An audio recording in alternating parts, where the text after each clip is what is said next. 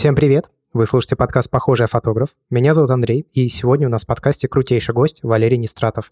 Валерий — это документальный слэш-арт-фотограф, который начал свою карьеру во время развала СССР.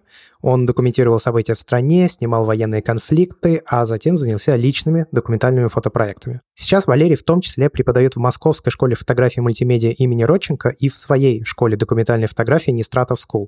Ссылки на сайт Валерия и его школы будут указаны в описании к этому выпуску подкаста. Также хочу поблагодарить моего коллегу Сергея за организацию нашего разговора и Марию за помощь в подготовке вопросов.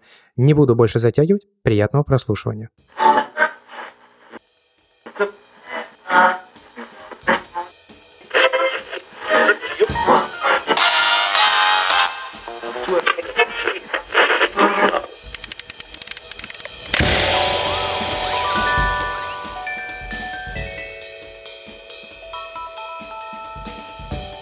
Валерий, здравствуйте. Здравствуйте еще раз. Мы всегда начинаем наши подкасты со знакомства с гостем. Можете немного рассказать о себе, когда вы увлеклись фотографией и в угу. какой момент вы вообще поняли, что вот это вот то, чем вы хотите заниматься? Или это как-то органически, может быть, сложилось? Не было такого осознанного решения? Ну да, не было, наверное, потому что я до сих пор, на самом деле, уже почти 30 лет занимаюсь фотографией, и все еще думаю, ставлю на себе вопрос, а стоит ли дальше мне заниматься фотографией? Может быть, остался еще шанс э, на то, чтобы заняться чем-то другим. Но если говорить серьезно, то э, в моей жизни очень часто витал случай, так называемый.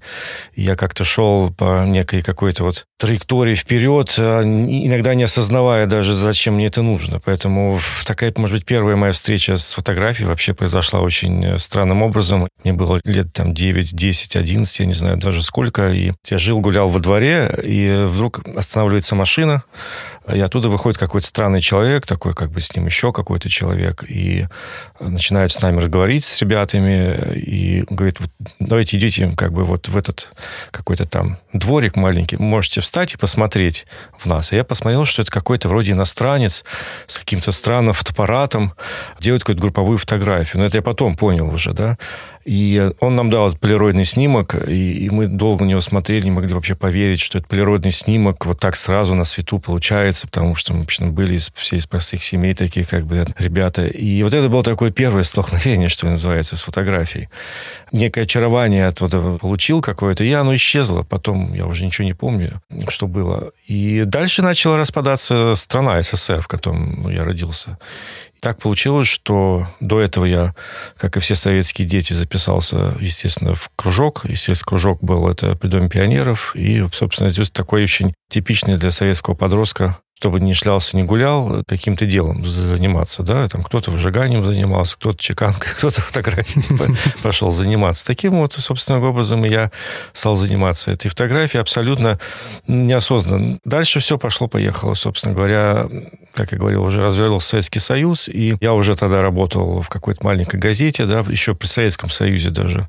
Потом ушел из нее, потом начал, в общем-то, снимать вот этот распад СССР. И, ну, далее, далее, далее, так это пошло до конца 94 года, где, значит, в общем пересмотрел свои какие-то точки, значит, позиции. Я не хотел заниматься такого рода фотографией и стал заниматься, в общем, фотографией как искусством, то есть сам заниматься собой, со, своим развитием и в общем, вот до, до последнего момента этим и занимаюсь, наверное, даже так сказать. Это я, конечно, очень сухо изложил, вкратце, чтобы не был какой-то большой монолог о себе. Получается, что отсчет себя как фотографа вы начинаете, наверное, с э, развала СССР.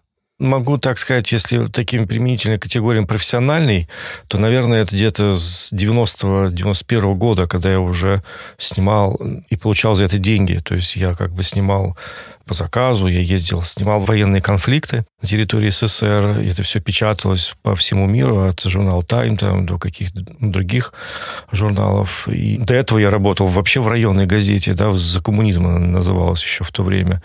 И э, у меня была своя лаборатория, свой шофер, свой москвич. И, в общем, это, в принципе, то, что что тебе приносит деньги, наверное, можно сказать, что ты начал этим заниматься.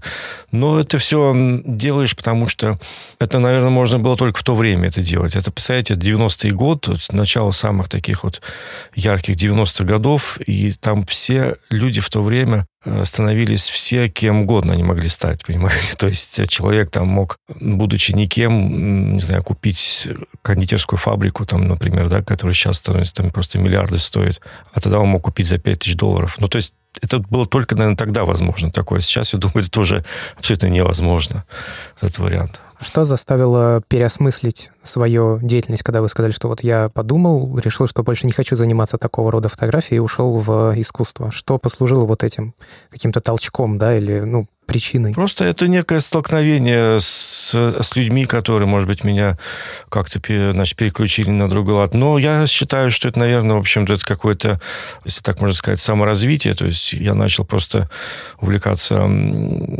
современным кино в то время, да, то есть ходить в музей кино, значит, общаться с совершенно другими людьми, я понял, что, ну, это не мое, и я просто еще был довольно юный человек, просто для меня это все свалилось, такая вот махина этих э, смертей, всяких, э, э значит, таких путешествий, значит, опасных, да, и все, и я, в общем, довольно, знаете, как шоковая такая терапия, в каком смысле понял, что, в общем-то, я уже начинаю получать какой-то такой поствоенный синдром, Потому что когда ты снимаешь, у тебя там, значит, перед тобой убивают людей, как бы в реальности как бы убивают не так, как ты это там вот видишь где-то, да. Это вообще, понимаете, когда на твоих глазах убивает человек, вообще-то это не самая неприятная такая травма в жизни. Некоторые даже пережить не могут на протяжении всей жизни. А тут как бы это все в какой-то автоматизм уже превращается. И, ну, слава богу, что я решил, что нет, что как-то слишком много, это нужно на тормоз нажать. Ну да, я выходил недавно фотопроект о как раз документальных фотографах, которые снимали войну. Да. И там у большого количества тяжелые очень истории с этим всем связаны как раз именно эмоционально, психологическое. Ну да, ну я это как-то пережил, но просто я должен сказать, что я, в принципе, вообще считаю, что когда я этим всем занимался, я даже, в принципе, не столько фотографией занимался, потому что для меня фотография всегда и отчасти даже до сих пор сейчас это всего лишь средство просто, средство как, это медиум как средство для решения каких-то своих экзистенциальных вопросов. То есть поэтому я как бы для меня занятие искусством сейчас, если так можно сказать, это тоже всего лишь средство. То есть жить так, как ты хочешь, какие-то экзистенциальные вещи, да. Вот. А тогда-то это, может быть, вообще было все неосознанно, такой авантюризм юношеский. Ну, просто была возможность, и вы... Ну... Да, возможность была абсолютно у всех, и у каждого, да. И я просто ей воспользовался этой возможностью. Вот вы упомянули в детстве, что были различные кружки по интересам, да, и в том числе среди них был фотографический кружок. И я так понимаю, что их было достаточно много, и были какие-то сходки, я знаю, как раз фотографов. Да, я даже был в клубе «Новатор». Вот, вот, вот, клубы, да. Московский, да, да довольно такой как бы... Куда все это пропало? В интернете все. Вот, вот теперь все только так. То есть это чаты, какие-то онлайн-группы. Половина людей э, стали уже очень взрослыми, половина помирали, половина спились там, да, половина, значит, э, занимаются совсем другим. Ну, в интернете я тоже задался вопрос. Все эти, кстати, вот страницы клуба «Новатор», она существует, например. До сих пор? Да, есть. Я случайно увидел на Фейсбуке, даже там нажал вступить, и, в общем, там есть какое-то движение, люди что-то выкладывают, и все это есть. Все это онлайн существует, конечно. Но я в данном случае, наверное, говорил все же больше про детей, просто вот в школах не преподают фотографию. У нас. Да. За рубежом преподают, насколько я знаю. Я слышал, да, французские школы там действительно, поскольку... Ну, тут, я думаю, это все связано с... И в Италии тоже это связано с тем, что это очень визуальные страны, да, с такой, ну, как бы визуальной историей, которая фактически не прекращается уже там несколько столетий, тысячелетий, может, уже, да, если дальше там еще с античности. А в этом смысле мы можем... Не такая визуальная страна, конечно, с такими традициями, поэтому в этом плане. Я вообще считаю Россию не очень визуальной страной. Страна все-таки для меня логоцентричная, чем визуальная. А Герман говорил, что есть вообще смотреть не на что с визуальной точки зрения. А кино? Вот вы сказали, да. что начали общаться с людьми, которые увлекаются кино и снимают и так далее. Вы никогда не думали самому пойти снимать кино? Ой, нет, вы знаете, я вот сейчас снимаю, у меня последний год, я делаю такие короткие видео, двух, трех, там, пяти, семиминутные, с двумя-тремя склейками. Фактически это такой видеоарт, видеоэссе, которые, значит, в основном на выставках выставляются. Но вот заняться кино мне как-то совсем никогда не хотелось. потому что для меня это какой-то очень чрезвычайно сложный механизм.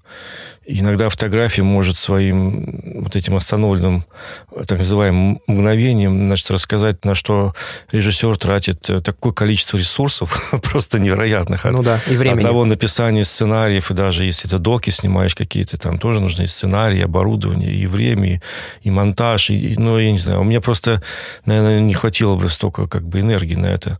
Но в этом смысле я считаю, что я не зарекаюсь, может быть, когда-то. Вполне логично, э, многие фотографы снимают кино, причем такое большое кино. Ну вот я как раз об этом, да, что много фотографов уходит в кино, а много не уходит. Много не уходит, да, много остаются. Часто они вот, значит, просто совмещают, э, потому что эти навыки фотографии, они дают возможность быть оператором, да, кто-то вот снимает. Э, ну, например, у меня есть ученики, которые ушли в кино, там есть один человек, который, например, уже там снял один или два даже фильма таких больших документальных, правда. Вот, но это, надо сказать, что это смотря какое кино, то есть э, если вот там такой рост родственно для нас кино, значит, э, типа там «Синема варите», да, то есть такое прямое вот кино документальное, где ты просто наблюдаешь за жизнью какого-то героя или как какая-то тема. То есть это не сложное производство, где там задействованы актеры, не знаю, там какие-то декорации, массовка и все такое. Это вот такие камерные, локальные фильмы, максимум часовые. Ну, вот такое кино, в принципе, да, конечно. Но даже я такое не хочу пока. Нет у меня пока такой мысли снимать такое кино. Но вы рассказываете свои истории при помощи проектов. Да. Э, собственно говоря, я и вот то, чем, собственно, мы, может быть, там в будущем, в смысле, больше поговорим про школу, это ориентировано и в школе, то есть главная задача – это говорить, научить человека немного по-другому смотреть на мир и смотреть через форму Значит, форма – это, как правило, какой-то нарратив обязательно должен быть, и концепция – это обязательно серия, ну, или проект. То есть вот на это все заточено. Ну, собственно, я этим тоже занимаюсь. Ну и вы начали этим заниматься сильно раньше, вот потому что сейчас как раз, как мне кажется, проекты достаточно популярны стали. Ну, много фотографов начало снимать разные самые проекты на тему, начиная от условно какой-то очень личной телесность, да, заканчивая, ну, какими-то там проблемами в конкретных городах, странах, народах отдельных, уже как-то более глобально, да. У меня недавно был артистолк в школе, где я учусь с фотографом, который сделал целый мультимедийный проект всего этого, сайт, в котором народ численностью 1200 человек mm. общается, высказывает mm-hmm. свои проблемы, а они против того, чтобы на их территории добывали нефть. И вот они с этим столкнулись, у них, кстати, проблемы, и так интересно, но он свою фотографическую часть сделал, но он еще дал, получается, блок-платформу для них, и все это как бы вот так обрастает органически, в том числе помимо проекта изначально фотографического. Мне кажется, это интересно. И вы начали делать проекты сильно раньше, вот чем вот, начало 2000-х годов, да? Вы, да, раньше даже. Да, даже раньше, даже да, раньше. Да, Но вот да. «Лесостепь» вы снимали 12 лет? Да, это, ну, фактически вот с начала 94 -го года там до 2000 какого-то там. У вас э, бывало такое, что вы начинаете снимать... Вообще расскажите, как у вас организован вот этот подход к созданию проекта? У вас появляется идея, и вы под эту идею снимаете, или вы просто сначала что-то снимаете, потом вы понимаете, что это можно объединить в проект? И бывало ли так, если вы начинали снимать конкретно какой-то... Вот я буду снимать такой-то проект. Вы начинаете его снимать, и в процессе как бы он сам себя начинает снимать. Как у писателя, который пишет, а потом герои получились не такими, какими он и хотел сделать, зажили сами своей жизнью. Ну, вы знаете, вот, например, если говорить через примеры, да, всегда, я думаю, интереснее, когда какие-то примеры приводишь как факты. Например, я несколько лет занимался, у меня есть такой проект «Документы природы», собственно, это вот социальный пейзаж, который, ну, ладно, там много выставлялся везде, там, на групповой выставке. Вот. Собственно, я к нему пришел так, что я в какой-то момент решил уехать из Москвы. Я уехал в Подмосковье, в город Подольск. Значит, снял там квартиру, фактически, такую квартиру-мастерскую. На стройке вообще, просто там, ну, микрорайон, который строился там, и фактически это был один из построенных домов. И там я проявлял пленки, значит, э, сканировал и сидел там как бы. И снимал три года фактически.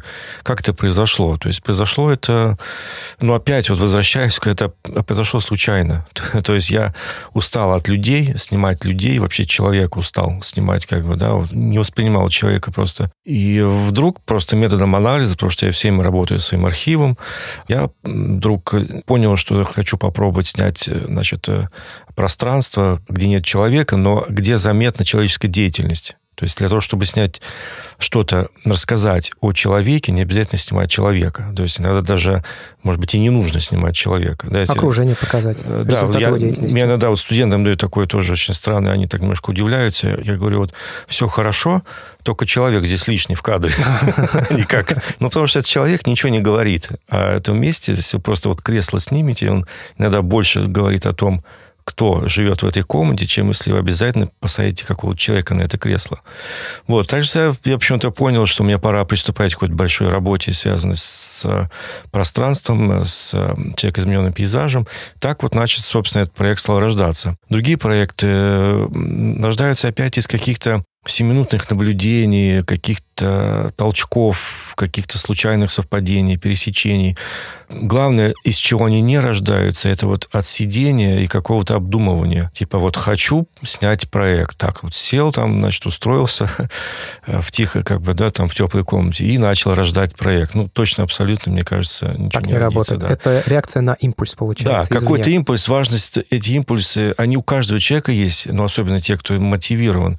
Но не каждый способен их как-то ухватить и переварить. И, и вот дальше начинается самое сложное. Нужно сделать два-три каких-то движения, иногда в холостую, чтобы развить, потому что любой проект, он меняет э, любую идею изначальную. То есть вот ты в мир выходишь, мир намного богаче любой твоей идеи, какой бы ты ни придумал. Поэтому мир сам тебе дарит множество других идей.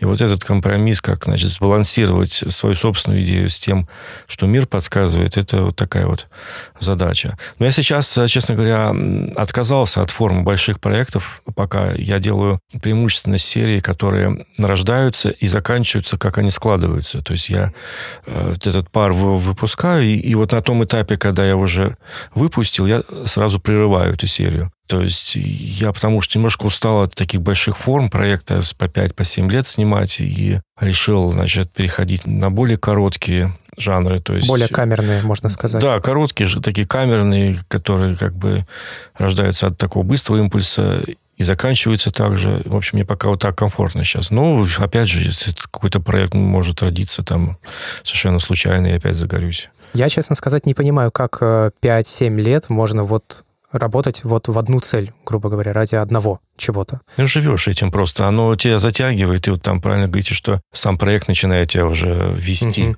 Причем тут полно мистики всякой. Ты просто удивляешься, как это все сходится, начинает тебя жизнь подсказывать, и э, само рождаться, само находиться. То есть, не знаю, полно таких э, странных знаков, которые нужно замечать.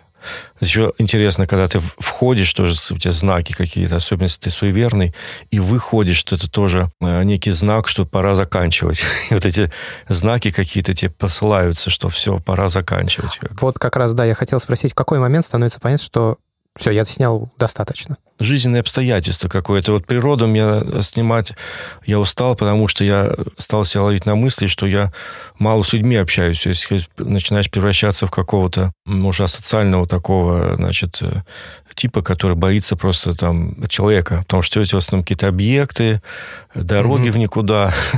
Слишком много самого себя получается. Э, нет, просто абстрактной природы вокруг. То есть живого человека мало, в основном ты общаешься с зданиями, объектами, природой. Ну, а ваши проекции в этих зданиях и природе, в ваших снимках? Есть, нет, ну, все это есть. Я имею в виду, человек сам по себе конкретно, он, ты отдаляешься от человека и таким мизантропом немножко становишься. То есть раньше вот я, когда я это снимал, документ природы, мне нужно, чтобы человек всегда присутствовал в кадре, а там я себя поймал на мысли, что вот я жду, пока человек уйдет из кадра.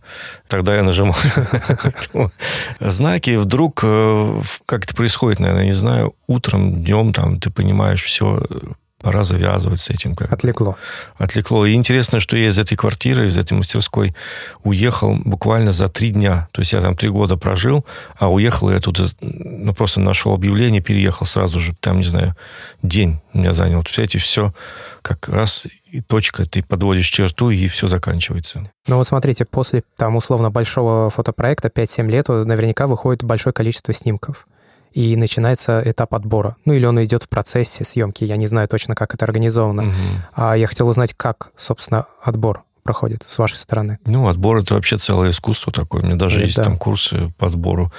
Я работаю только с принтами, с физическими. У меня есть мудборд, то есть я это все выставляю, значит, вешаю на стены, потом компоную всякие там формы, ряды, значит, анализирую, печатаю большие фотографии, потом понимаю, что делаю какой-то сначала какой-то свой отбор, там, да, такой вот довольно широкий, и сравниваю это с тем, как я вот пошел бы в ресторан, предположим, где у меня, ну, в хороший ресторан, где есть там сначала первый, второй, третий, там, да, еще десерт. Вот если у меня есть десерт уже в конце, я уже чувствую перенасыщение. Понимаете, в фотографии есть одна очень большая проблема, это показ много фотографий, как ни странно. Это вот такая болезнь всех фотографов показывать, значит, просто вот залить э, все фотографиями, значит, зацементировать, забетонировать все, чтобы человек зашел, и от количества фотографий просто у него там сердце остановилось. Вот э, в современном искусстве, например, так можно разделять. Там, наоборот, э, в ограничение уходит. То есть я вот всеми борюсь со студентом тоже, я ему говорю, не три повесь, а одну и он одну не хочет вешать, он боится, потому что он может продемонстрировать, что три это как бы количество как бы равное усилию. То есть угу. он не зря все-таки поехал, не зря сходил, и поэтому три. А когда одна, это совсем тяжело. Ну вот поэтому эти все конфликты выходят. Я смотрю, сколько у меня есть вариаций, есть у меня запас, и понимаю, что этого достаточно. Просто, ну, реально достаточно, потому что даже одной, двух, трех работ это уже много. А уж там, если их 50, ну куда их плодить дальше, как бы эти фотографии, понимаете? Что с ними делать?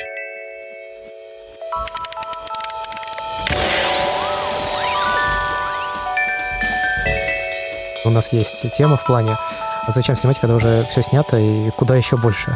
Делал такой, значит, воркшоп, ну, не воркшоп, такой ток тоже, да.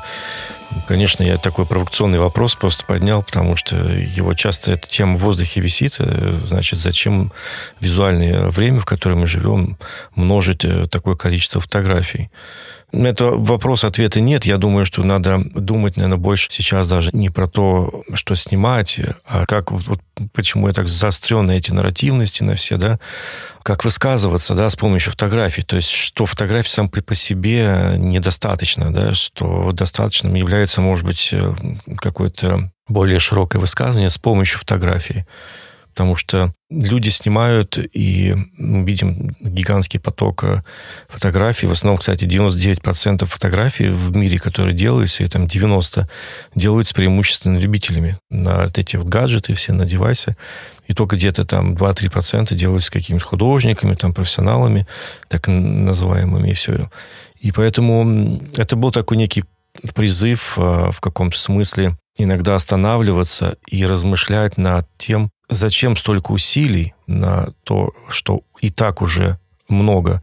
Может быть, это усилие перераспределить в другую форму, то есть усилие именно высказывания через фотографию. И здесь уже наступает момент осознания себя именно как художника, потому что именно вот вы как фотограф состоитесь, когда вы именно снимаете. То есть вот вас, ваш акт вот этой съемки действительно вас как фотографа как бы определяет. Но вот то, что вы выбираете, как вы выбираете, это уже вы как художник должны выбирать. Поэтому 90% людей, они же снимают, но не выбирают. Они просто снимают и выкладывают, грубо говоря. Вот когда они начинают выбирать, складывать, соединять, то туда они уже именно превращаются в художников, то есть в другой месседж другого уровня. И это их, конечно, отделяет от всего остального мейнстрима. Инстаграм в вашем случае – это добро, зло или просто инструмент? Я думаю, инструмент, но и в то же время это язык. Потому что это, в принципе, сейчас можно так сказать, что художественное высказывание, оно доступно абсолютно любому человеку. Что такое художественное высказывание? Мне кажется, это, не знаю, это недавно Гройс об этом хорошо сказал, американский такой э, философ, что когда вы пишете письмо кому-то конкретно, то вы, конечно, просто его пишете, вы как бы ну, не художник, да. А если вы пишете это всему человечеству, это значит, вы художник. То есть как бы всем и никому.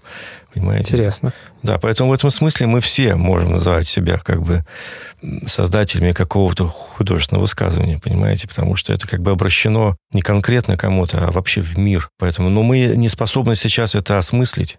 Осмыслить мы, я думаю, Инстаграм можем только, когда он закончится, там, лет через 100, может быть, через 50, когда уже вот мы как входим в музей, да, там ну, в античный зал, и там видим все вот эти вот скрижали, все эти какие-то mm-hmm. тексты, да, древние, же мы начинаем как-то анализировать. Сейчас мы, мне кажется, в этом потоке пока находимся, это язык времени, и, собственно говоря, на нем большинство людей говорит. Интересная мысль, что это самый большой музей в каком-то смысле. Да, это действительно это самый большой музей, такой слепок, в общем-то, времени человека в это время, в котором сейчас находится. Но я думаю, что осознать сейчас пока это невозможно. А у вас есть какой-то любимый проект из тех, которые вы делали? Ну, самый мой любимый проект это всегда последний проект, который я делаю, потому что он еще остается какие-то от него, значит, послевкусия, и потом они исчезают, и начинается ожидание какого-то другого проекта. Потому что те проекты, которые там, типа, совсем давно, к ним уже вообще отношение какое-то непонятное, так как э, где-то существует, это уже вне тебя, и возвращаться вот в эти состояния свои 50-летние там больше давности уже не хочется. Ну, как будто и не вы делали даже, да? Да, как будто это и уже и не я даже делал. Она живет своей жизнью и живет. Да, она уже живет своей жизнью. Mm-hmm. И, в общем, всегда последний проект самый любимый, как бы, как бы кажется. Потом всегда понимаешь, там, что, ну, какие-то там его достоинства, недостатки, в общем, но так вот он где-то всегда последний. Я понял, да. Вы в одном из то ли интервью, то ли лекций сказали, что документальная фотография для нас существует как художественный метод, и что вы не снимаете а, документальную фотографию, которая отправляется а, в публицистику. Да.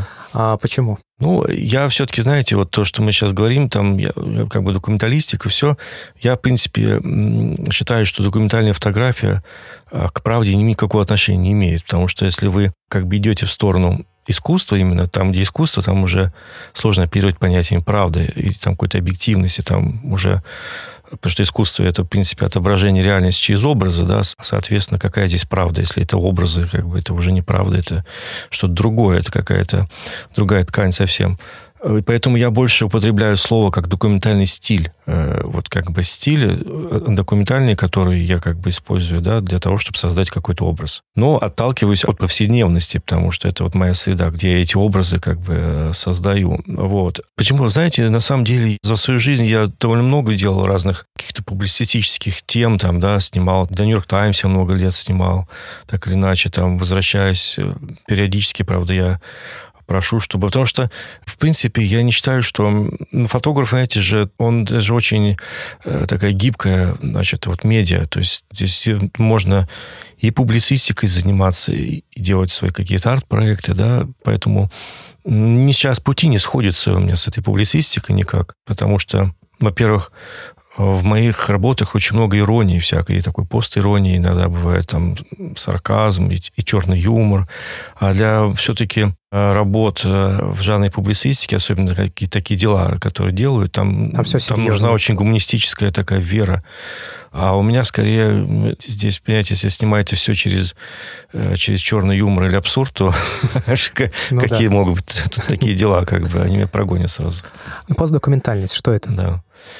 А, ну, вот все эти приставки пост, там, постмодернизм, постмонументальность, в общем-то, то, что лежит как бы уже, когда явление состоялось, и когда вы, грубо говоря, в свой проект Э, снятый, да, внедряете уже какие-то другие медиальные там техники, можете, значит, архив э, свой использовать, да, можете там какой-то объект поставить рядом, который вы нашли, ready какой-то, да, можете все это смешать, у вас портрет может быть там с, с пейзажем или там, ну, может быть, какая-то видеоинсталляция рядом с, э, с вашими фотографиями. В принципе, уже давно современные выставки, они редко сейчас делаются где только из фотографии, особенно если брать там совсем молодое поколение, не хотят выставлять просто фотографии. То есть уже часто это всегда фотография плюс какой-то объект, плюс какой-то другой медиа, связанный тоже. Звук, видео. Да, да, поэтому это вот, скорее всего, в сторону некое нарушение границы этой чистоты жанра, да, что выставка в рамках э, с белым паспорту, и хотя такие выставки бывают тоже очень красивые, поэтому я вот это назвал постдокументальностью, где есть уже переосмысление э, документальности. Еще очень важный момент хотел добавить, что документальность, вот это вот в Советском Союзе, например, доминировал жанр э, журналистики по определенным причинам. В фотожурналистике это было связано с тем, что фотожурналистика всегда была было таким средством агитации, да, ну, как бы это угу. средством агитации, и таким она была и существовала до конца 80-х годов, хотя и там свои были какие-то течения. Но в целом люди верили в фотографии, и вот этим образом флаг над Рейхстагом, Роберт Капа, да, Потом, в протяжении, значит, всей истории развития, там, 20 век, ну, выясняется, что флаг, э, постановка, что там не падал он насмерть, там, да, это республиканец. И вот таких фактов очень много набирается. То есть именно как бы в то, что доверие к фотографии как э, к первоисточнику информации ну, как бы теряется. Человек переосмысливает вот это вот фотография как правда. И поэтому начинают больше работать с включением других медиа, с, собственно говоря, с, даже с какой-то театральностью, даже фотографию иногда даже ближе сравнивать со скульптурой даже, потому что она, некоторые утверждают, что она к скульптуре ближе, чем к другим каким-то медиа. Там вот раньше к живописи ее часто прислоняли, да, сейчас, может быть, она к скульптуре печатают сверхбольших размеров фотографии чтобы создать скульптурный вот этот эффект. Ну, как Гурский. Э, ну, да, или Гурский, да, там много, да. Джо Болл, там, да, и остальные. Вот, поэтому, в общем, все это говорит о том, что необходимо все время размышлять, что такое документ, статус документа, и для чего он, и как он нам нужен сейчас, тем более в цифровую эпоху, когда уже это машины обучения этих алгоритмов, даже уже непонятно, какое у вас лицо, потому что это вообще то, что вы видите, или это то, что видит нейросеть, и как она это видит. Понимаете, это уже такой вопрос. А еще учитывая, что мы все видим по-разному. Да. Да, вот здесь уже... В общем, в какой-то момент, значит, как я ну, делаю какой-то вывод, в какой-то момент оказалось, что фотография никогда не была документальной. Но она не была именно документом, которому можно доверять. Потому что даже те старые фотографии тоже ретушировались, менялись, небо тоже подсаживали, и стирали людей из кадра, Конечно, и да. затемняли те, кто, там руки с часами. Да, те, кто это анализирует постоянно и думает об этом, почему я и сказал, что документальность это не имеет э, отношения, если вы делаете как искусство, то, то здесь не нужно думать про критерии там правды или еще чего-то. Вот. А всю историю, да, действительно, этот медиа вот, вот таким образом, значит, состоял из манипулирования, из возможных там технических каких-то других. Да и сейчас тоже, в общем-то, он уже дошел вот до нейросети, пока мы не знаем, что с этим делать. Но еще очень важную вещь хотел сказать, что на самом деле то, что вот э, мы берем за какую-то, я там за какую-то свою основу, по сути, наша задача даже не столько в документальности, сколько в изучении реальности, вот в горизонтальной вот и плоскости, да, то есть не вертикаль, а именно горизонтальную реальность изучать. Потому что в России, в частности, да и в мире, в общем, тоже есть такая волна на некий запрет на реальность. Особенно в России это очень сейчас чисто, конечно, очень часто проявляется, потому что это связано с тем, что, ну, во-первых, у нас сейчас ну, общество движется в определенном векторе, да, то есть не всегда но если посмотреть, если у нас такая очень родственная наша институция, то есть документальное кино, не так тоже и много где его можно посмотреть. Ну да, и его в целом, ну, не так уж и много делают. Да и делают полно, если посмотреть на фестиваль, на сайт вот Art Dog Fest какого-то, который уже в Риге, то есть выгнали его отсюда, там в Риге происходит, он, да, этот Art Dog Fest. На телевидении, где самая большая аудитория для таких фильмов, уже ну, либо не показывают, или показывают ночью, там, в 3 часа ночи. Почему так происходит? Ну вот я и говорю, что я думаю, что это возвращение, ну, некое табу на реальность, на, потому что реальность тянет за собой, вот это такой взгляд на реальность, да, это прямота тянет за собой какую-то ненужную, ну, в том числе информацию, да, то есть, которая, по видимости, не вписывается в какую-то повестку, какую-то Некий идеологию. Образ, да? да, то есть, как бы, мы это знаем, но мы на это не смотрим, потому что вот э, устали, потому что есть какие-то вот ну, такие территории, где это типа разрешено пока, да, там ну, эти соцсети. Но когда это выходит за рамки соцсетей, когда, потому что реальность, она же ведь обнажает всю ту деятельность человека, которая ну, не хочет обнажаться так, потому что если брать какой-то, ну, такой, скажем, идеологический нарратив, да, основной, то как бы эта реальность не вписывается в эти рамки, понимаете, потому что мы же видим, до какой иногда ну, дикости доходят как бы эти какие-то все прилавления в этой реальности. А художник все это схватывает ну, через камеру, так или иначе. Понимаете? Вот интересный эпизод был, когда Тарковский снимал там для зеркала, они пересматривали хронику, нам нужно было вставить кадр хроники в, ну, черно-белый, они сидели, пересматривали часы просто этой хроники, и говорят, хроники много, но вообще жизни никакой нет. То есть вот война снята вся, и чудом нашли там какой-то фрагмент, просто пушку перетаскивают с одного берега mm-hmm. на другой. Просто какой-то оператор взял там вот... И снял. Поставил на штатив просто рутину. Там колесо в грязи, куда-то тянет, чего-то там.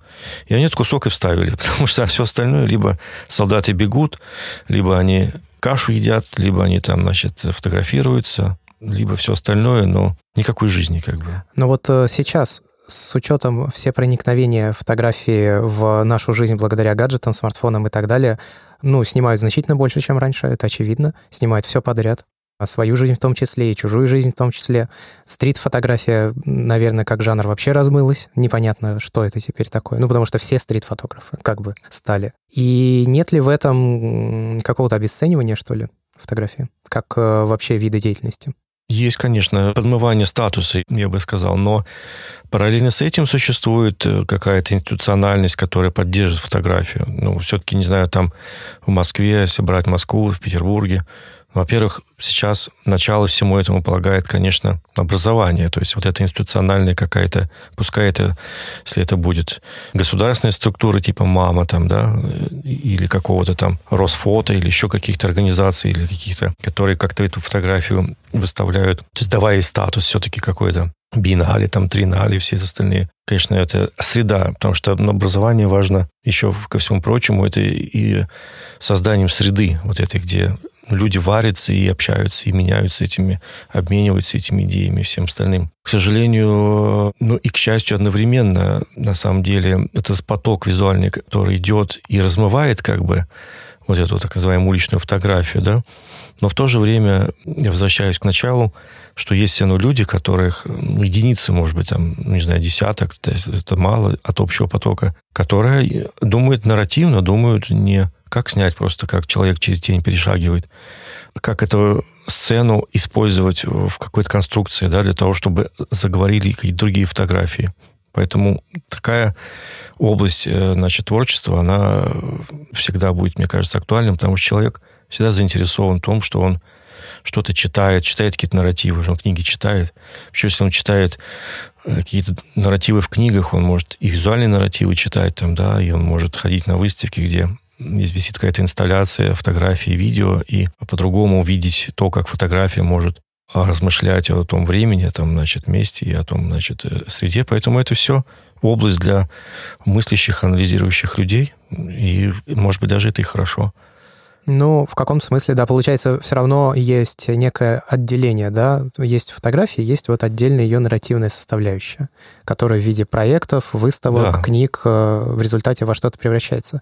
Кстати, какая форма вам ближе всего? Ну, подачи своих работ? Выставка, это кульминация все-таки, потому что выставка дает возможность, во-первых, напечатать оригинал произведения, которое все-таки ты задумал, вот. Во-вторых, это просто место, где физически люди встречаются и, и общаются, видят размеры. Наверное, это кульминация, да. Но сейчас, конечно, можно говорить еще и о книге, потому что книга – это тоже такая территория, где все больше и больше людей делают книги. И, в общем, это еще, говорят, выставка в миниатюре, да, в каком-то смысле книга. Но мне кажется, что книга еще отличается от выставки. Вот выставка, она ну, показалась в одном месте, в другом, в третьем. Все, в принципе, больше ее нет. А книга, она остается. Да, но вы знаете, во-первых, не все книги хорошие. Не, ну это конечно. Во-вторых, не у всех большие пространства. Я, например, когда был в Магнуме один раз в Париже, они каждый год в ноябре вывозят на лотках кучу книг. Можешь бесплатно взять причем хорошие. Они говорят, ну вот нам присылают фотографы с надеждой, что возьмут Магнум когда-нибудь. А на самом деле их просто ставить некуда. Никто не смотрит вообще эти книги.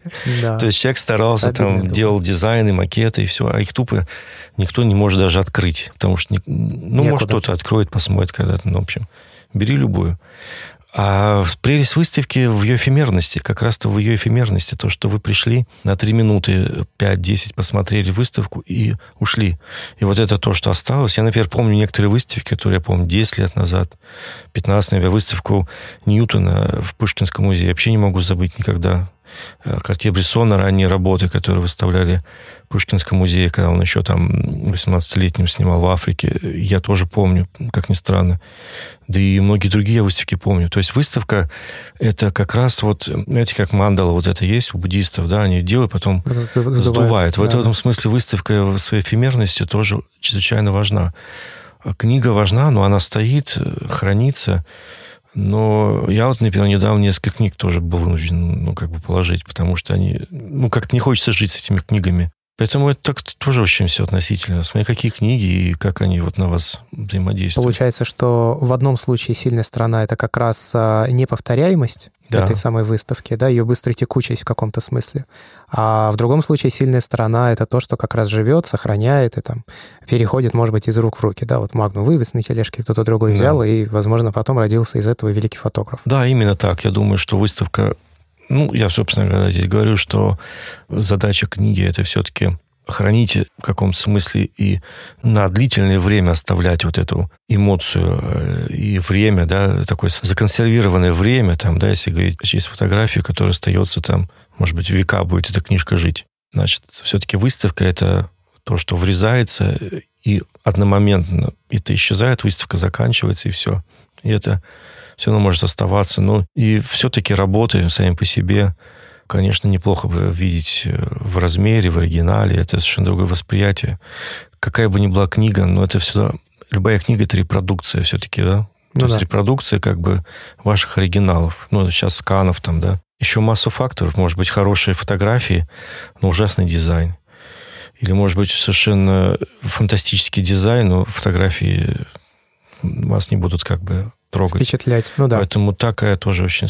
Сложная очень штука. Сложная штука, да. А зины чем отличаются от книг? Вот я знаю, что вы со студентами их да, делаете, да, студенты все студентами. Я, я вообще сейчас агитирую, чтобы зины делать, потому что прозаическая вещь, на самом деле. Книга — это очень дорогостоящая история. А здесь ты сам делаешь скрепляешь. Ведь идея книги, она тоже простая в, в чем-то. Это тот же текст, только визуальный, да, на скрепке или на нитке. Ты перелистываешь слева направо. Вот, и то, что влево, перешло вправо, и там дальше по нарративу, до, как бы до конца оно идет. То есть это такая как бы форма, да.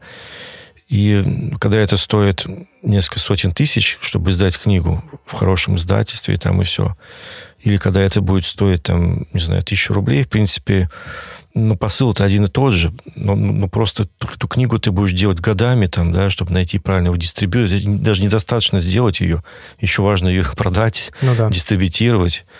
Понимаете, вот. А ЗИН, во-первых, есть давняя культура ЗИНов, то есть там да, еще с, с Англии началась там с 60-х годов, там даже раньше, вот, где эти ЗИНы делали на ксероксе, потом там, значит, их делали там разные группы локальные, там, да, там по скейту, по, не знаю, по разным э, каким-то альтернативным группам. С одной стороны, это такая дань моде, но с другой стороны, это такое средство коммуникации, где ты просто фотографии можешь смотреть в печатном виде, перелистывая, и любой человек, каждый может в этом смысле, каждый художник сделать какой-то свой маленький зин. Его можно сделать самостоятельно, от и до. Его вот даже нужно странно. делать. Не, ну, да. не, то есть зины, которые делает дизайнер, это такой типа зашквар как бы, потому что вы должны сами делать зин. Это рукотворное, в общем, получается. В идеале сами, да. Там, конечно, у вас, у вас может ваш дизайнер, который вас так чувствует, что он... Но вот как вы его сделали, так это, конечно, лучше, когда вы его сами сделали.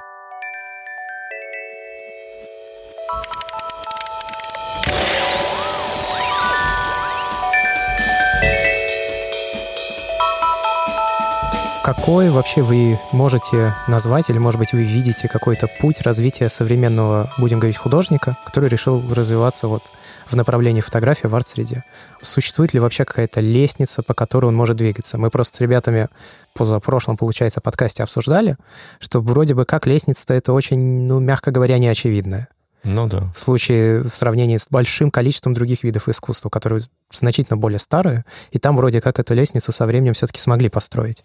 Ну, тут, знаете, вот аллегория с лестницей как-то даже уже, может быть, я не знаю... Неправильно, да? Да, может быть, это может быть холм, по которому ты карабкаешься. Кто-то карабкается, а кто-то, кто назад на вертолете прилетает а.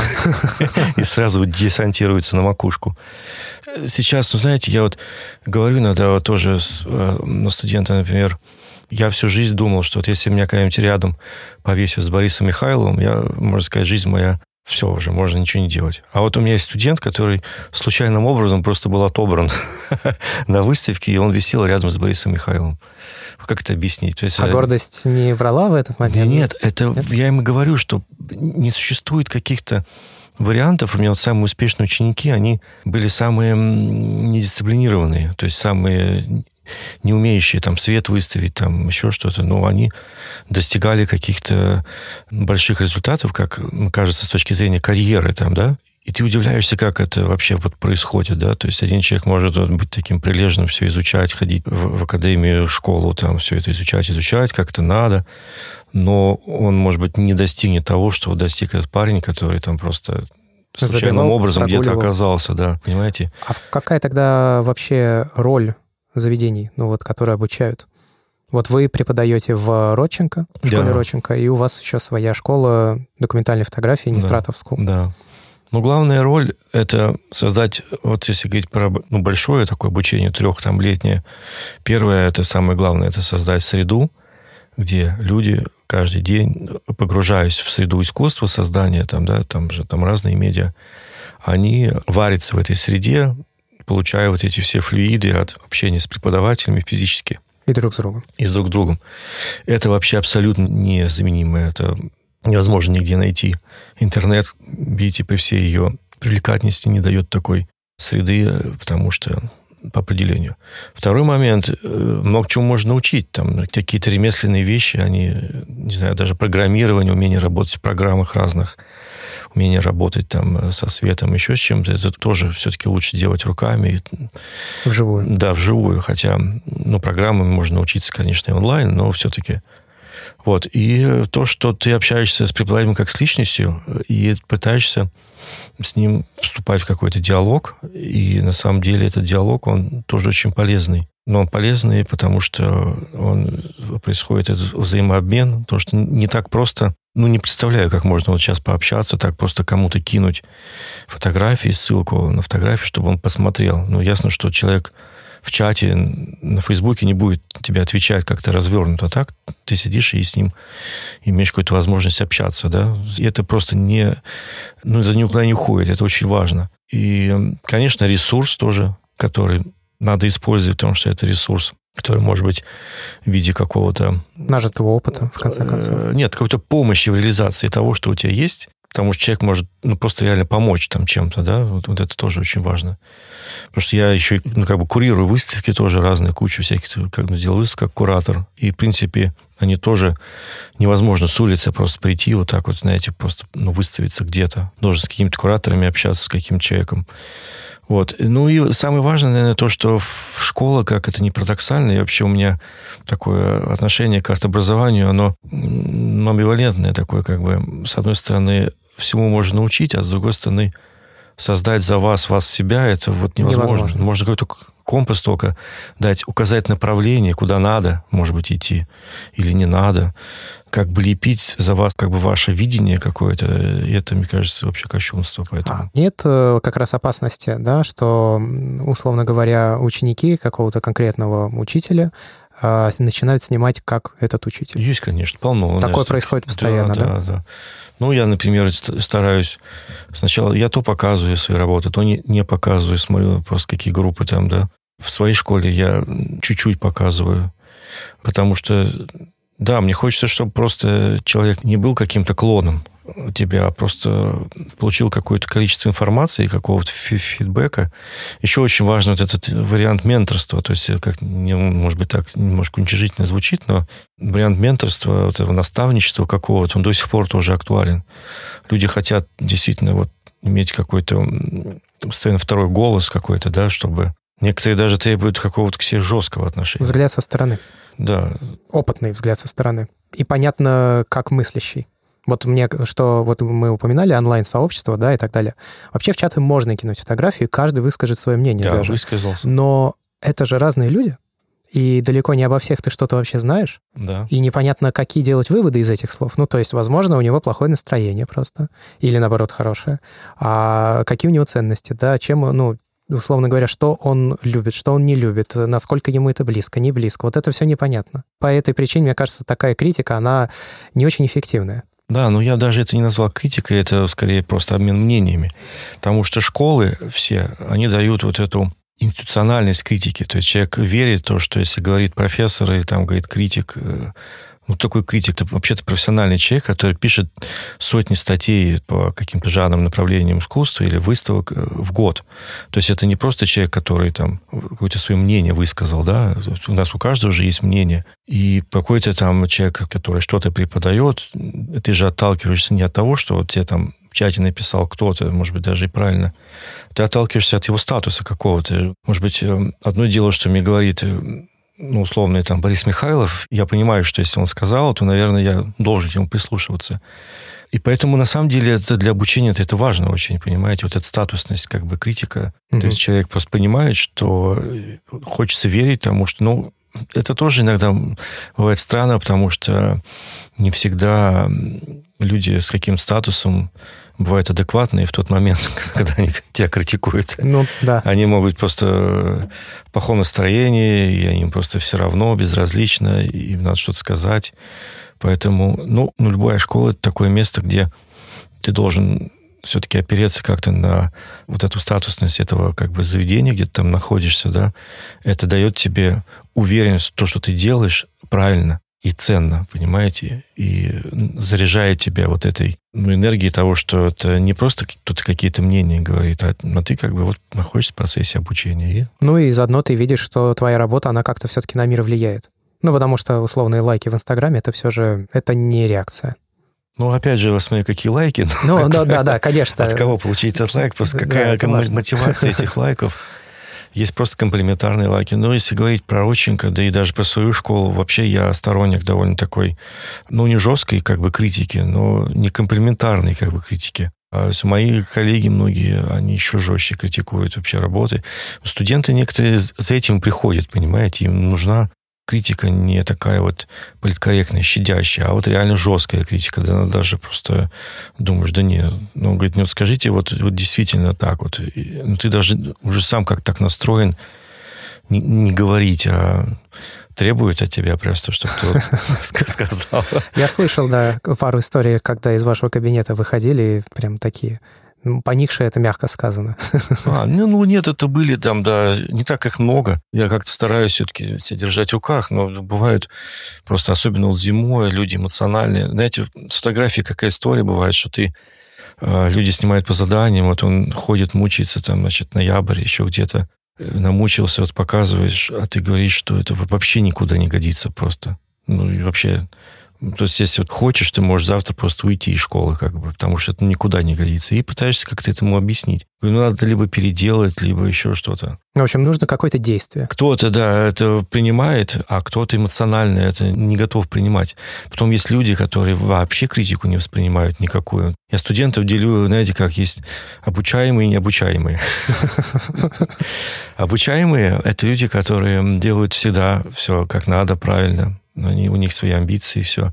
Необучаемые, вот он приходит, у него есть какое-то высказывание, и он так и будет его, это высказывание делать. И что ты с ним не делай, он все равно останется на своих каких-то позициях. Ты можешь ему все что угодно говорить, он будет считать то, что ты говоришь, ну, это окей, ладно, но я все буду делать, как я хочу. А по вашему опыту, у таких ребят, которые вот упорно противостоят, э, у них, ну, бывает такое, что у них получается? Да, да, таких очень много. Таких получается. очень много как раз, да. Конечно. Они приходят больше за тем, что э, они уже знают, что им надо, как правило. Мгм. Они просто используют тебя как ресурс. Это неприятная часть вообще во всей этой преподавательской теме, когда ты просто являешься таким двигателем просто. То есть тебя использовали и выкинули, и все.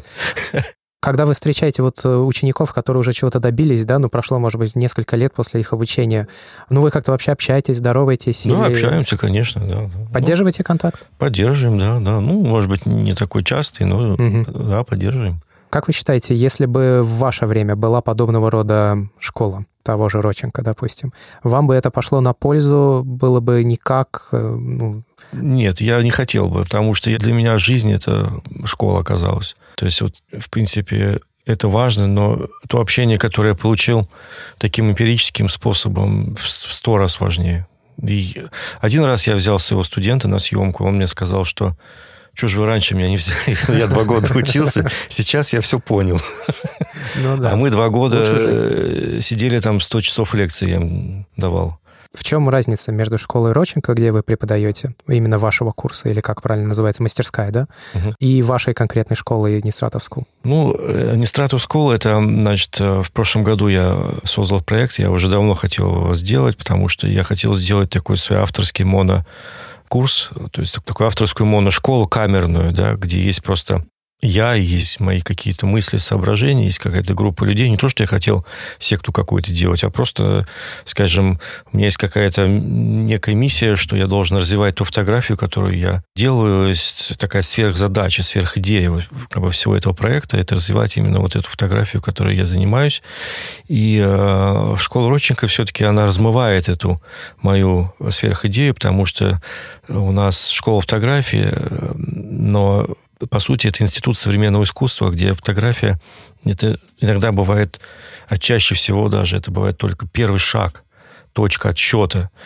Точка входа такая, да? Да, входа в большой мир современного искусства, потому что есть границы между фотомиром и миром современного искусства. Это абсолютно разные иерархии, разные кураты, разные бюджеты, разные фестивали, вообще все разное. Иногда фотография попадает на территорию современного искусства, но никогда современное искусство не попадает на территорию. Почему так? Почему фотография до сих пор, э, вот получается, астракизму какому-то она придается как э, вид искусства? Почему? Ну, вот первое то, что она существует сейчас в категориях э, такой массовости, массового развлечения, по большому счету, статус несколько подмыт. Э, плюс от незнания, от лени самих кураторов современного искусства что-то знать о фотографии, потому что им хватает других медиа. Еще с этими нужно разобраться. Ну, плюс фотография часто сама себя бичует. Э, ведь фотографы многие стесняются говорить, что они художники, там, да, а если они говорят, что вы не художники, что ж мы там будем с вами-то работать? Идите в газете, работайте там или... Снимайте репортажи. Да, идите там репортажки снимайте, свадьбы вот эти снимайте. Если вы сами не хотите, как бы, то... Ну, плюс это от общей культуры. У нас и современное искусство-то, по сути, это исключительно герметичная среда здесь, в России. Брать за точку отчета там модернизм, вообще как он развивался там с начала середины 19 века, да, то Россия, это, в общем, в принципе, тоже страна, где еще очень-очень много нужно что сделать в плане того, чтобы люди были подготовлены к современному искусству. Фотография а, не нуждается в никаких извинениях перед современным искусством. Она является частью современного искусства. Но тоже у нее есть своя субкультура, вот этот так называемый фотомир. Это, кстати, не мое выражение. Это, как правило, называют с территории современного искусства mm. фотомир. Они называют это как Не слышал фотомир. никогда, интересно. Да. Где главенствующим является, конечно, медиа, потому что ее ресурс просто ну, гигантский, да, это миллионы, миллионы. Потом есть э, всякая другая фотография, ну, и она есть и бытовая, и такая. Вот, вот именно то, что она многоликая такая, может быть, смущает иногда деятелей современного искусства работать э, на поле фотографии, хотя те, кто в этом разбирается, понимают, что это не так, потому что есть опыт того же упомянутого Бориса Михайлова или там Тильманса и Софи Каль, там многие, которые прекрасно себя чувствуют на территории и фотомира, и современного искусства, и не определяют себя фотографами, они художники, работающие, у которых основной медиум фотография, понимаете? Вот и все. Но есть фотографы-фотографы как таковые, да, это люди, которые очень универсальные, они могут снять для чего угодно, там, для любой задачи поставить, как бы он сделает. В современном искусстве все-таки несколько иной востребован тип художника. Не такой универсальный, может быть, не такой профессионально заточенный на ремесле. Скорее, больше оперирует каким-то вещам, связанным э, с какой-то идеологией, может быть, с какими-то другими смыслами, да, то есть, которые как бы развивают искусство. Вообще, глобальное же современное искусство занимается, по сути, не тем, что отображает мир прекрасным, а тем, что пытается разобраться, как устроен современный мир, то есть, как устроена современность. Э, хотя мы сейчас живем уже в эпоху, кто-то говорит, что постмодернизм умер, кто-то говорит, что он все-таки еще есть. Но, тем не менее, это всегда размышление о том, как устроено общество, как устроен э, капиталистический мир, как устроен, э, значит, э, другой остальной мир, да. В общем-то, он весь в этой модели на, на самом деле. И, Тот, который сейчас существует. Да, и это, в общем-то, работы, не, которые делает современный художник, они вовсе не для умиления какого-то, да, а как раз именно вот попытка разобраться, там, да, как все устроено. И я думаю, фотография это вполне соответствует этим критериям. Просто не всегда фотографы ставят себе такую задачу, понимаете? Часто это просто для как раз умиления, как вы выразились, да, ублажения. Часто взора. бывает, да, часто бывает и так, поэтому, вот, наверное, есть такой момент смущения. Плюс фотографий же еще очень много, понимаете. Можно банально пропустить. И да, нет, и хорошие очень много. Мы же все вспоминать, там почти все центральные музеи мира имеют уже коллекции, там МОМА, Тейт и многие. Поэтому, в общем, я не вижу сейчас, э, сейчас какой-то колоссальной проблемы между тем, что кто-то не понимает на территории современного искусства фотографию, а фотографы так вот э, эротизируют в отношении, часто так уничижительно говорят в отношении современного искусства, как что-то непонятное. Мне кажется, все дело просто изначально в вашем желании, способности понимать вообще место любого медиа в искусстве изначально и, и отдавай себе отчет, э, чем ты занимаешься, да, что ты с помощью фотографий хочешь рассказать людям. А вот эта герметичность искусства, мира современного искусства, она ему мешает? Или помогает оставаться как раз чем-то ну, можно в каком смысле сказать, элитарным, что ли? Ну, такой типа сект, ну, не но, сект, но, а какой-то да, вот да. территория, где... И мешает, и нет. Все, понимаете, все-таки, если мы так вспомним, то современное искусство, которое ну, ну мы сейчас наблюдаем, если мы берем 20 век, это все-таки рождение этому вот, протестантско-католический мир, да, то есть это все оттуда же все-таки пошло, весь этот модернизм, и вообще принято начинать точку отчета с французской революции, потом, значит, вот этот период до импрессионистов, потом через территорию всех этих измов, через войну, и, и дальше уже этот contemporary который сейчас существует, то есть общество уже очень подготовлено к этому, там, с многими поколениями оно это воспринимает, писсуар Дюшана как э, само собой разумеющийся или какой-то перформанс с обнажением людей на улице, там, как Валя Экспорт делал или кто-то другой, это воспринимается естественно очень, понимаете, в категориях тех, которых уже принято. Для нас это все до сих пор является какой-то иногда дикостью. Но если еще брать какой-то Москву, Петербург, а так-то в целом э, человек э, настроен на консерватизм, наоборот, сейчас вектор не современность, а вектор, наоборот, э, удаление архаика, да, в сторону угу. вот этих лубочных сказок каких-то, значит, там, бактерий и всяких там, значит, Змея Горыныча, и соединение это с новыми технологиями, вообще происходит какой-то гибрид современного сознания. Поэтому современное искусство в России нужно, мне кажется, только для одного, чтобы демонстрировать, значит, каким-то инвесторам, что у нас тоже есть современное искусство. Приезжают какие-то китайцы, говорят, там из Шанхая, говорят, ну, у нас нет. Ну, почему? У нас есть. У нас вот есть э, ВАК, у нас есть там гараж, у нас есть это, то. А большой надобности, я думаю, что, наверное, нет, потому что это искусство, которое движет, развивает общество вперед. А я не думаю, что мы сейчас на этом векторе находимся пока. Вы сейчас сказали сказки Змеи Горыныча и одновременно современные гаджеты, технологии. И одновременно iPhone, да, там 11 а, Pro. об этом же, наверное, кто-то уже тоже делал проект. Вот я делал, У меня есть проект Архаика, да, как раз вот об этом. Но это вообще интересная мысль, да, что как-то это плохо уживающееся друг с другом. Да, ну это среды. некий гибрид, в котором мы действительно находимся. С одной стороны, вот мы там ставим памятник Калашникову и э, всерьез считаем, вот я приехал в одно место, где люди действительно верят, что у них там в деревне родился мифический герой Дабы Никитич. Вот, вот он в этом доме жил, там, и, ну, как бы все такое, да. То есть вот эта вот русская хтоничность, такая тяга, значит, искать э, вот этих, вот этом запутанном прошлом, вытягивать это все на поверхность и создавать какие-то совершенно безумные аллегории, плюс еще и используя современные девайсы, создает еще более, конечно, такое. Почему так мало успешных русскоязычных авторов? Это потому, что искусство как раз у нас э, ну, в зачаточном состоянии, если так можно сказать. Просто самих-то авторов много. Ну да. А успешных мало. Ну, надо понять, сначала поделиться категориями успеха, что является... Ну, просто для всех разные есть категории успеха, наверное. Есть, знаю, миллион фотографов, которые огромные деньги зарабатывают на своих съемках, там, машины снимают, э, косметику, все. Это, это очень большие бюджеты, и все. Но э, потом, когда с ним ты сидишь, они говорят, вот хочу вот авторский проект снять, но уже не могу, потому что тут заказчик, это, тот, все расписано.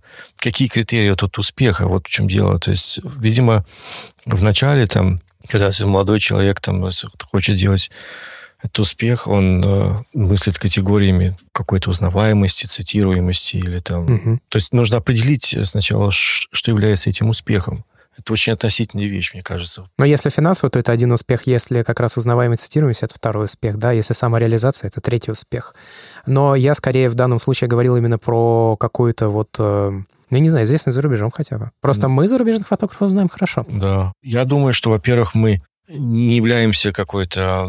Ну, я в целом, может, так такое обобщение скажу. Сейчас просто вот у меня перед глазами стоит 20 век хотя бы, да, и я отделяю эти периоды там русского авангарда, там второго авангарда, там Кабаков и остальные, да, вот были всплески интереса к русскому искусству, потом они закончились в середине 90-х, и мы вошли в общий поток вообще какого-то мирового искусства, ну, я не думаю, что мы сейчас в целом как культура русская производим что-то такое удивительное, чего нигде нет ну, как бы, понимаете, ну, потому что не производим ни в литературе, ни в кино. У нас нет каких-то сверхдостижений, какие были, может быть, там, в 20-е годы, там, да.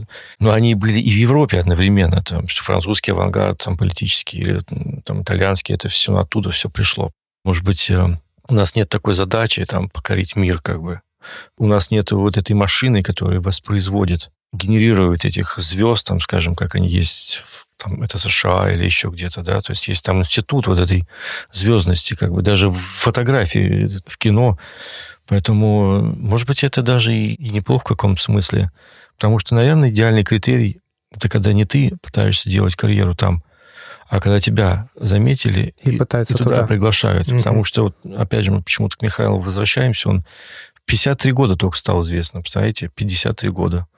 Он получил Но первый грант жизни уже... от фонда. Ну, 53 года, многие считают, вот я сейчас буду что же там ждать до 53 лет. Конечно, никто не будет ждать 53 лет. Ну да, это надо... Хорошо, если вот есть запал, да, делать и делать и делать. Конечно, но в какой-то момент э, ты не думаешь категориями успеха, а не успеха. Ты просто живешь и делаешь то, что должен делать, как тебе кажется. Потому что это является частью твоего просто, ну, состояния какого-то, да, успех, он, ну, есть или нет. Когда ты сознательно начинаешь думать, про, как сделать так, чтобы успех... Успех, это, какой-то корявый происходит все время, этот успех, понимаете? Однобокий. Ну да, что меня немножко вот эти люди очень пугают, когда они так э, агрессивно хотят стать, э, сделать такой вот карьеру, как бы. Что-то большое, чтобы выстрелить. Ну да, но это, видимо, как-то вот происходит. Вряд ли это можно рассчитать. Угу. Иногда это случается, иногда, в общем, нет.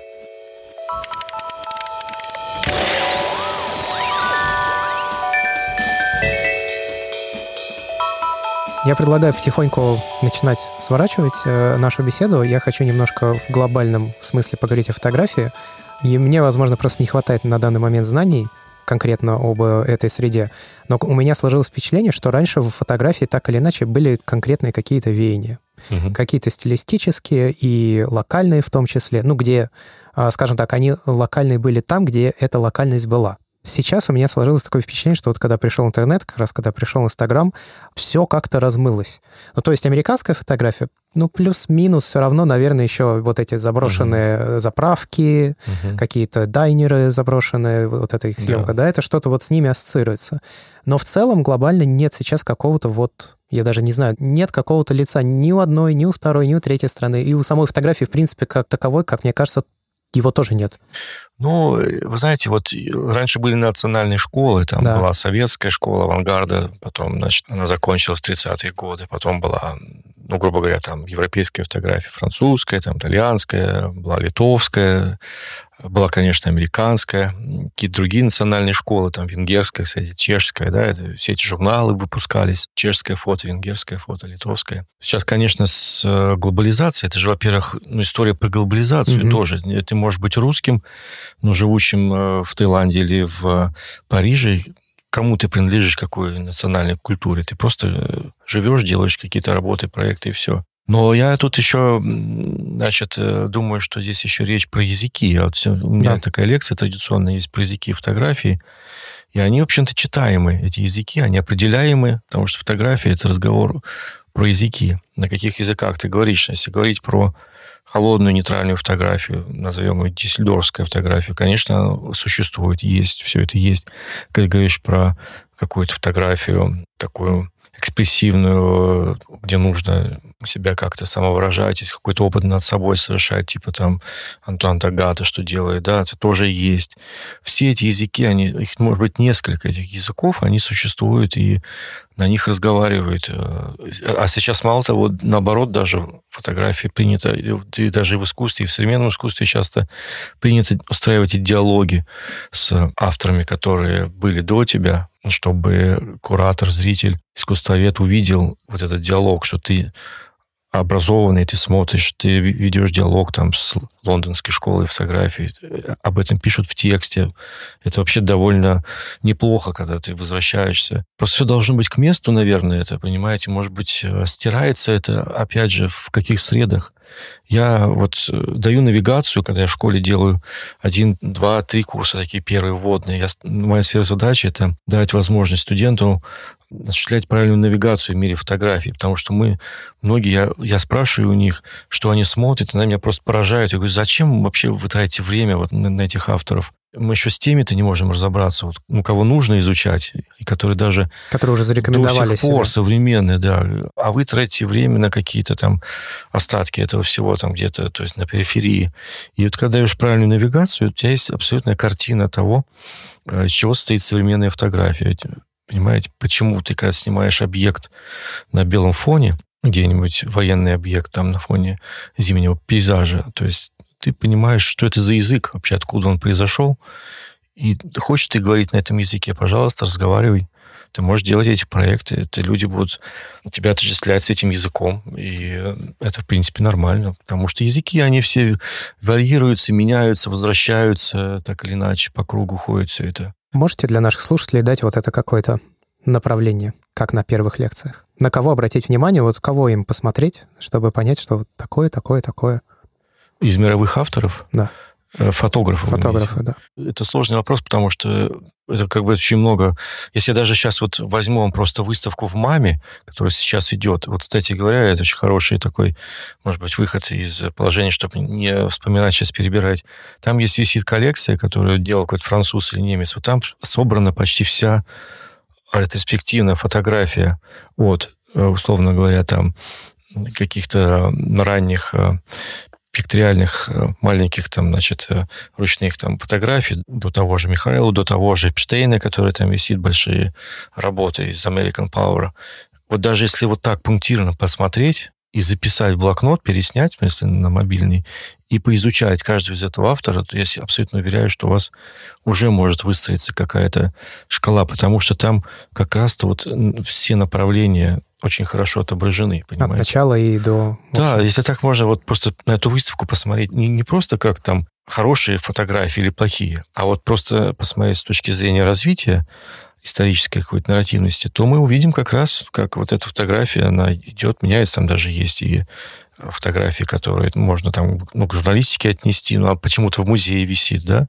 То есть не все так тоже, знаете, однобоко и, и в журналистике, и там тоже работы бывают, mm-hmm. в музеях оказываются, поэтому сейчас мы вот находимся в таком, мне кажется, времени, где все абсолютно возможно, то есть вот э, никогда не думаешь, что эта фотография может действительно висеть в музее в раме, когда я ее снимал, и неважно, кто ты, какой у тебя статус, ну, известный фотограф, неизвестный Или неизвестный. фотограф. Ты, это может выстрелить совершенно неожиданным образом. И ты будешь просто шокирован и удивлен, что, оказывается, твои усилия не пошли даром. Понимаете?